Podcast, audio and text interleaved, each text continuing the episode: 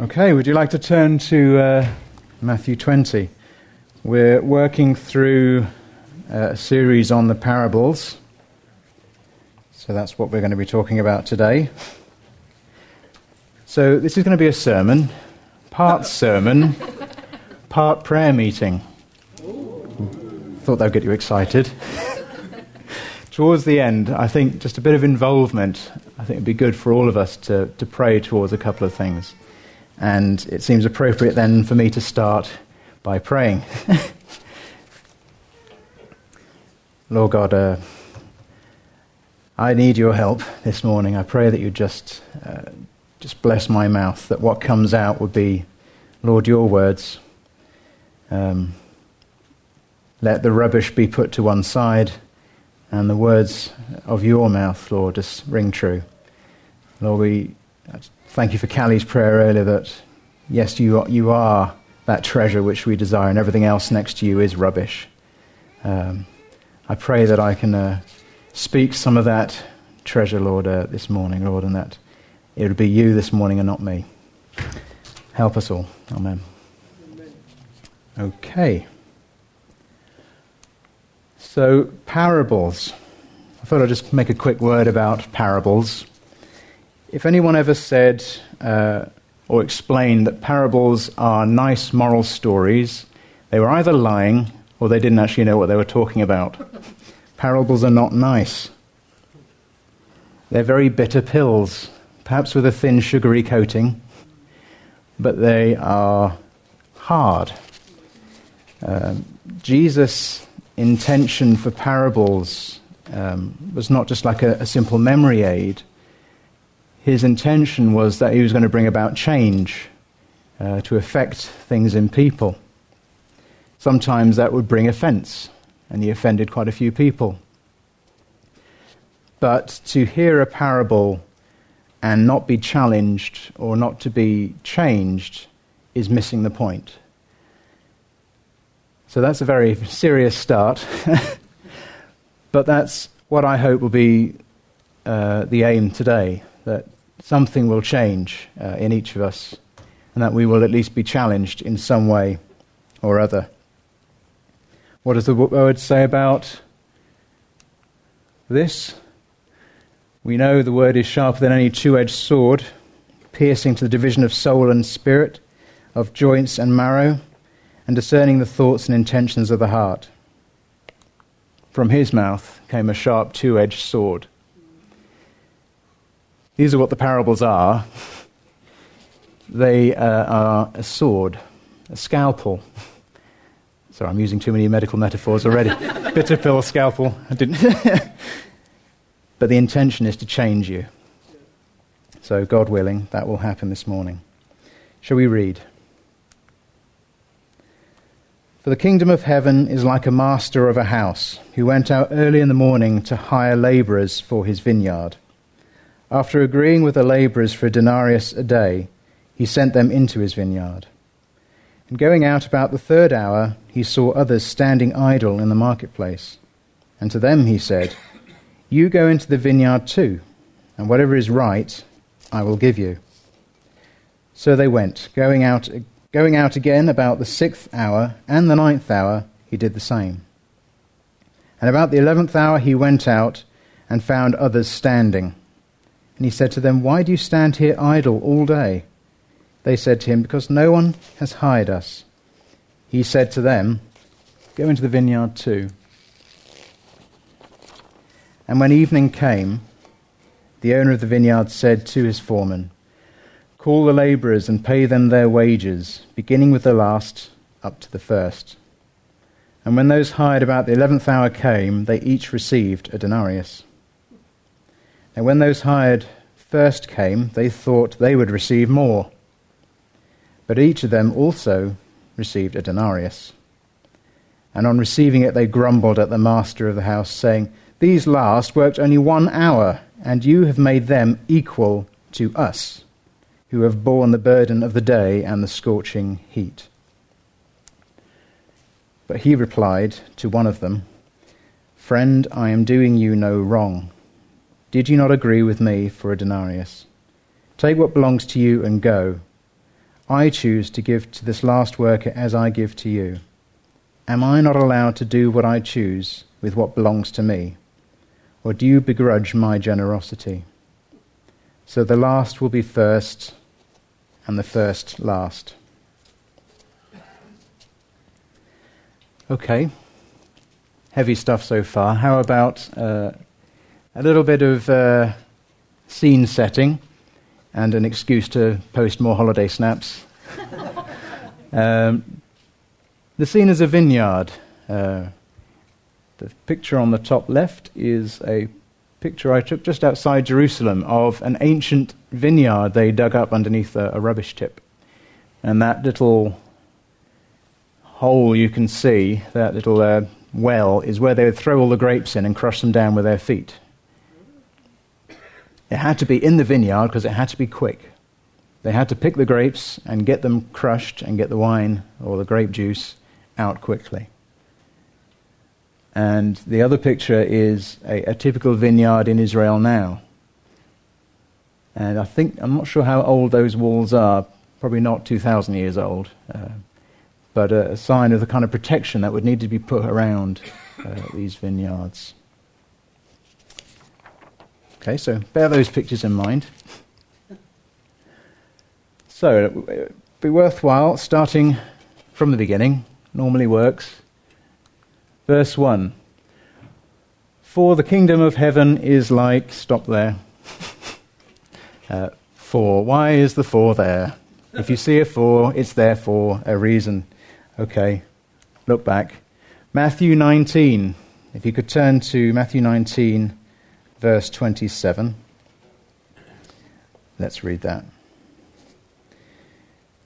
Okay, so uh, the context is that it was just after the rich young ruler had come, and Jesus had challenged him that you need to give away all your possessions. And the discussion sort of followed on with the disciples, you know, how can this be possible? With God, all these things are possible. Then Peter, who I think gets a very bad press as the kind of clown of the disciples who always says the wrong thing, I am going to defend Peter and say he's the only one who actually spoke his mind and spoke what everybody else was actually thinking, because the rest of the disciples made idiots themselves frequently enough as well, not just Peter. Peter said in reply, See, we have left everything and followed you. What then will we have? Jesus said to them, Truly I say to you, in the new world, when the Son of Man will sit on his glorious throne, you who have followed me will also sit on twelve thrones, judging the twelve tribes of Israel. And everyone who has left houses or brothers or sisters or father or mother or children or lands, for my name's sake, will receive a hundredfold and will inherit eternal life. But many who are first will be last, and the last first. Curious little verse just to stick on the end there. Jesus is concerned for the disciples about the way they view um, rewards uh, and getting and gifts and getting uh, gifts from God. And it's out of that that Jesus feels a need to tell them uh, this little bitter, bitter pill of a parable uh, as to what God's view of reward is. So, with that context, now we can start again. Oh, yes. Uh, forgot to put this in.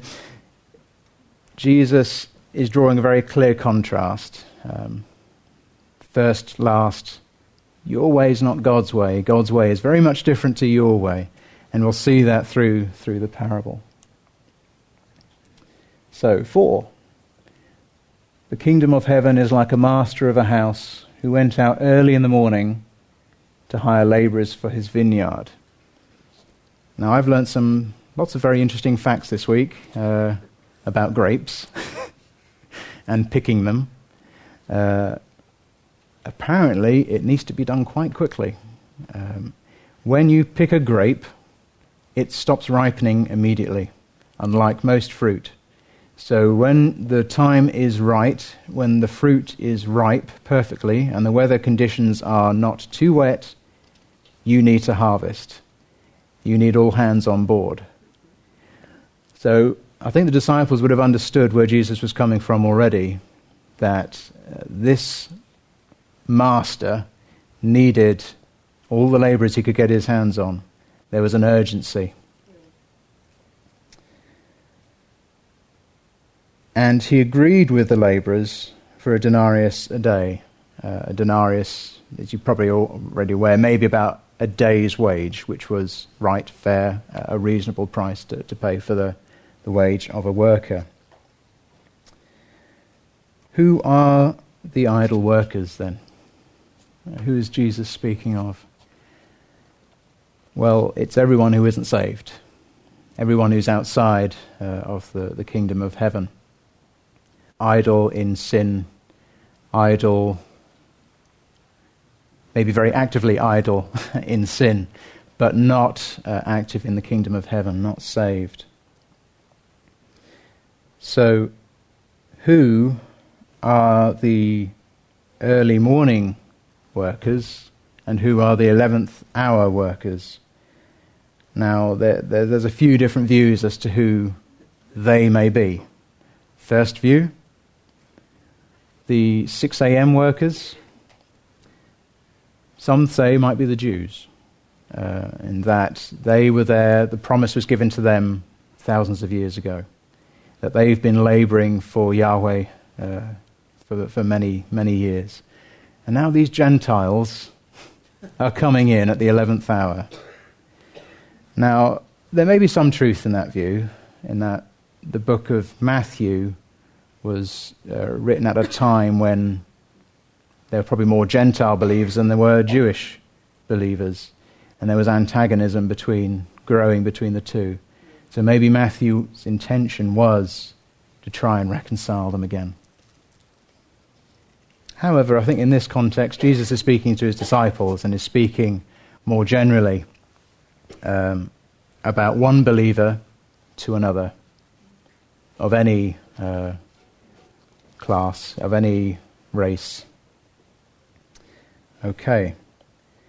So, verse 8, this is when the problems start. Now, when the evening came, the master said to his foreman, Call the labourers and pay them their wages, beginning with the last up to the first. Now, obviously, this gave the, the first workers an opportunity to see what the master was doing. He was paying the last denarius. Okay, right. Calculations start going through their brain. That's one denarius for one hour. We've done effectively 12 hours, which is, wow, 12 denarii, 12 days' work pay. That's something to look forward to. But they didn't. They got the same denarii. So Jesus is now pointing out this is man's way of viewing things. And uh, even now, reading it, I still feel, well, you know, actually sounds quite reasonable. um, how often do we still make those calculations, uh, still make those judgments, even though I know full well that's not the gospel of grace?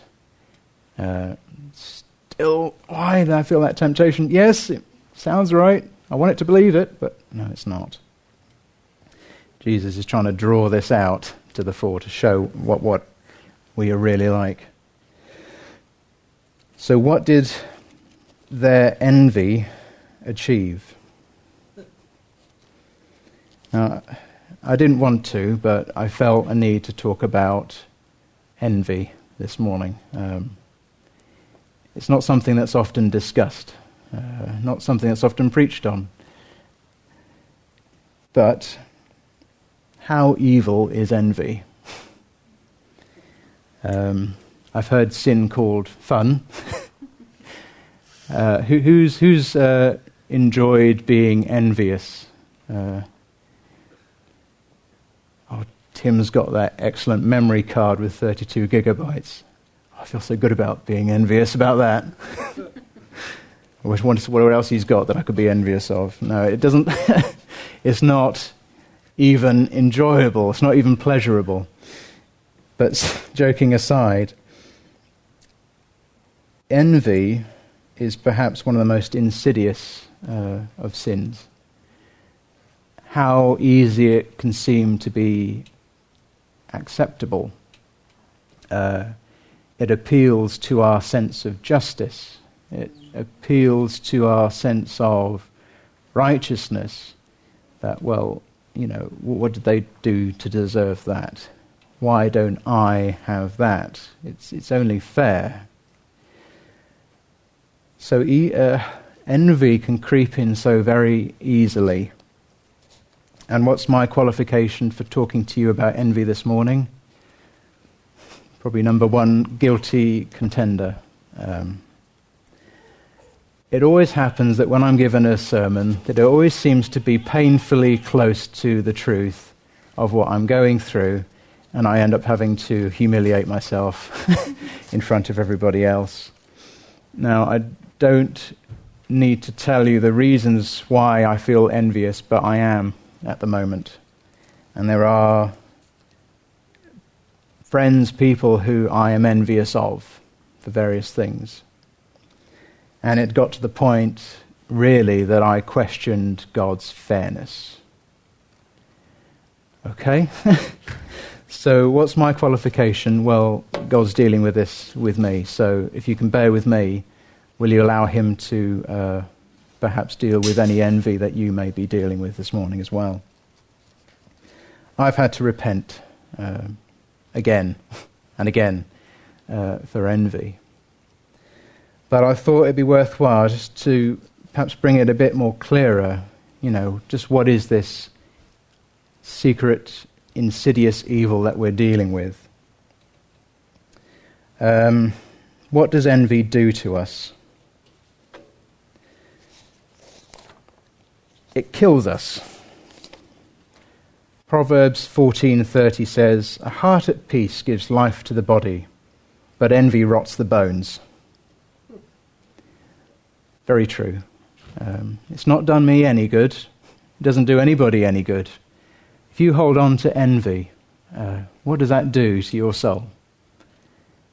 It gives you no pleasure. It makes it worse. You feel rotten inside. I can testify to that.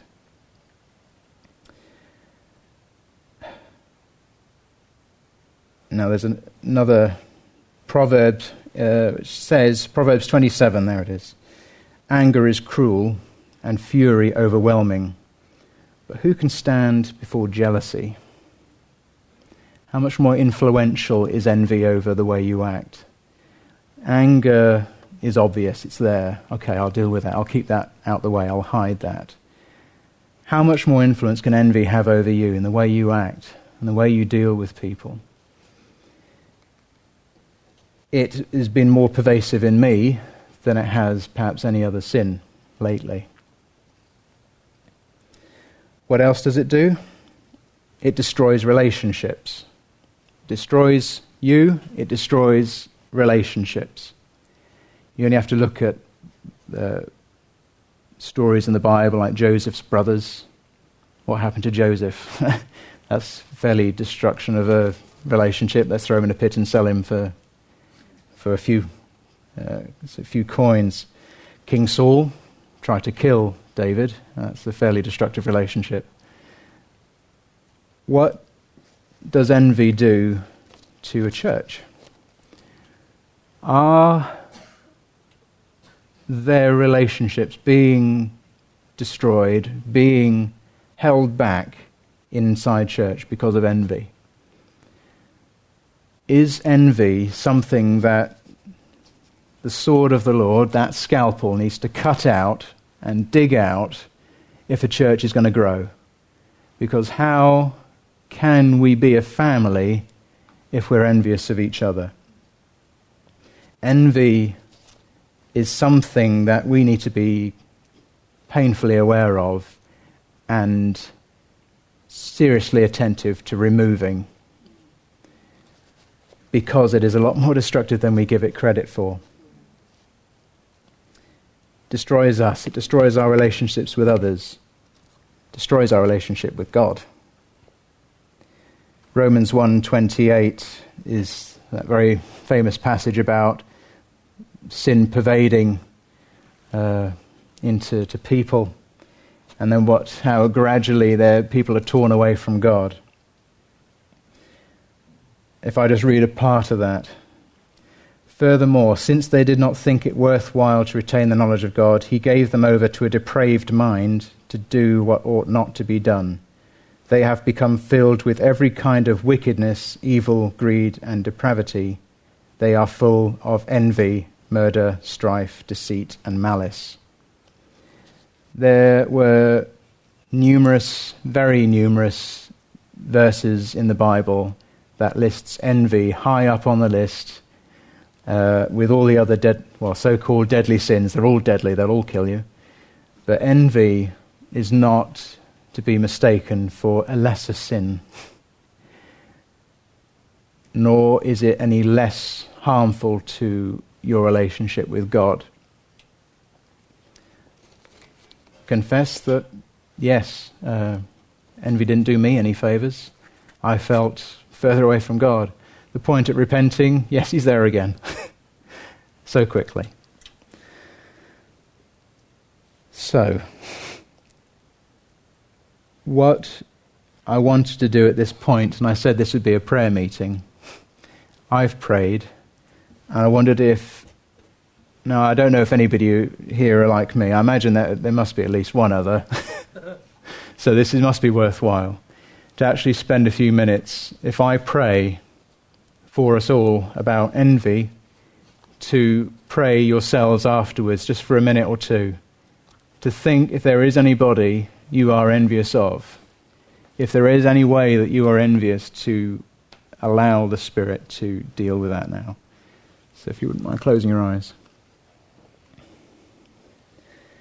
Lord, I felt this was right today, just to, to tackle this issue, Lord. And Father, I know you hate envy and you despised it in me because you were concerned for my good you were concerned for my health. You were concerned for my relationships with other and others, and you were concerned about my relationship with you. And I just want to pray for all of us that forgive us if we have, Lord, been envious and allowed envy to creep in. Lord, I pray that you just bring to mind any people who we have sinned against through envy and Lord, we just want to take a moment just to ask for your forgiveness and uh, ask for your grace.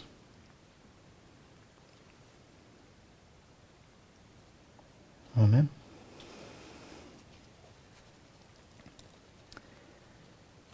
This is all very depressing. Jesus has pointed out man's view, what we do, what we're all falling towards. There is God's view. There is a better end to this story. And Jesus wants us to see it from God's point of view now. So, friend, I'm doing you no wrong. Did you not agree with me for a denarius? The master is acquitting himself of unfairness. God is never less than fair.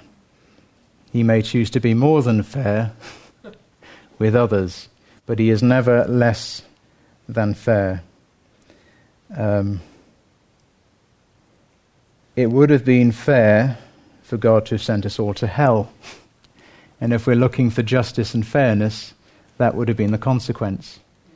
So, why would we be tempted to question God's fairness? what a dangerous place to be in. I think there's, I've got a quote and you probably won't be surprised to hear it's from Philip Yancey's book, What's So Amazing About Grace. And I think it just put it all uh, a lot better than I could. So if I just read that now. Jesus' story makes no economic sense, but that was his intent. He was giving us a parable about grace, which cannot be calculated like a day's wage.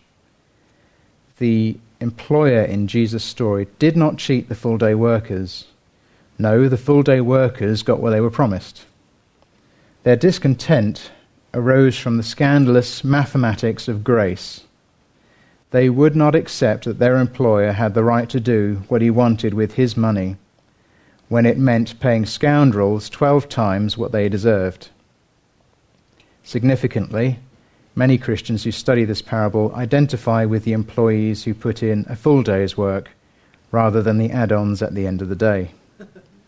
we like to think of ourselves as responsible workers, and the employer's strange behavior baffles us as it did the original hearers. We risk missing the story's point that God dispenses gifts, not wages. None of us gets paid according to merit, for none of us comes close to satisfying God's requirements for a perfect life. If paid on the basis of fairness, we would all end up in hell.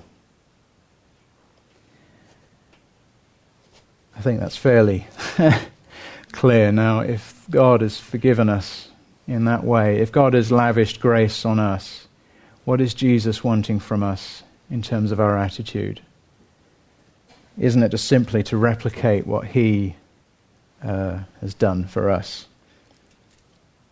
What does envy do? It makes us hurt ourselves, it hurts others, and it hurts God. What does grace do? It heals our soul and saves us. It helps us to love others, and it brings us back to God by whose grace we are now with him again. Grace or envy, which is it you're going to choose? are you going to envy others, or are you going to treat them graciously? Now, this is a challenging part. I was thinking we should pray again that you have prayed forgiveness for your envy, but how about doing something gracious for those people you are thinking you're envious of? How about praying for their blessing? How about praying that God would bless them more uh, and that they would have more? I'm going to pray briefly and then ask you again just to pray for a couple of minutes, if you so dare. Lord, what are we to do with your gospel? Lord, you are outrageously gracious and your grace is more than we deserve. Lord, how do we respond to that? Lord, we just have to, as Nigel was saying earlier, we have to surrender. We just have to come, surrender to you, and agree to your terms, the terms of a gracious, loving God. And Lord, I just want to ask that you would bless magnificently all those people I've been envying. And Lord, help us, give us the grace to dispense grace out, Lord, in prayer right now.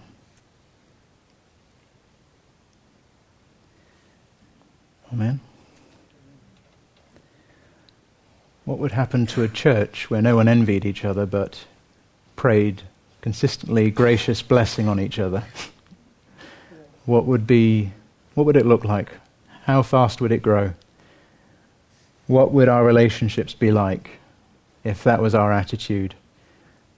You're always going to, well, I'm always going to slip back to uh, self righteous uh, self promotion, but what if we can practice a bit more God's true grace? The chapter continues. Um, I won't read all of it, but looking at this other portion verses 25 to 28. But Jesus called them to him and said, You know that the rulers of the Gentiles lord it over them, and their great ones exercise authority over them. It shall not be so among you, but whoever would be great among you must be your servant, and whoever would be first among you must be your slave, even as the Son of Man came not to be served, but to serve, and to give his life as a ransom for many.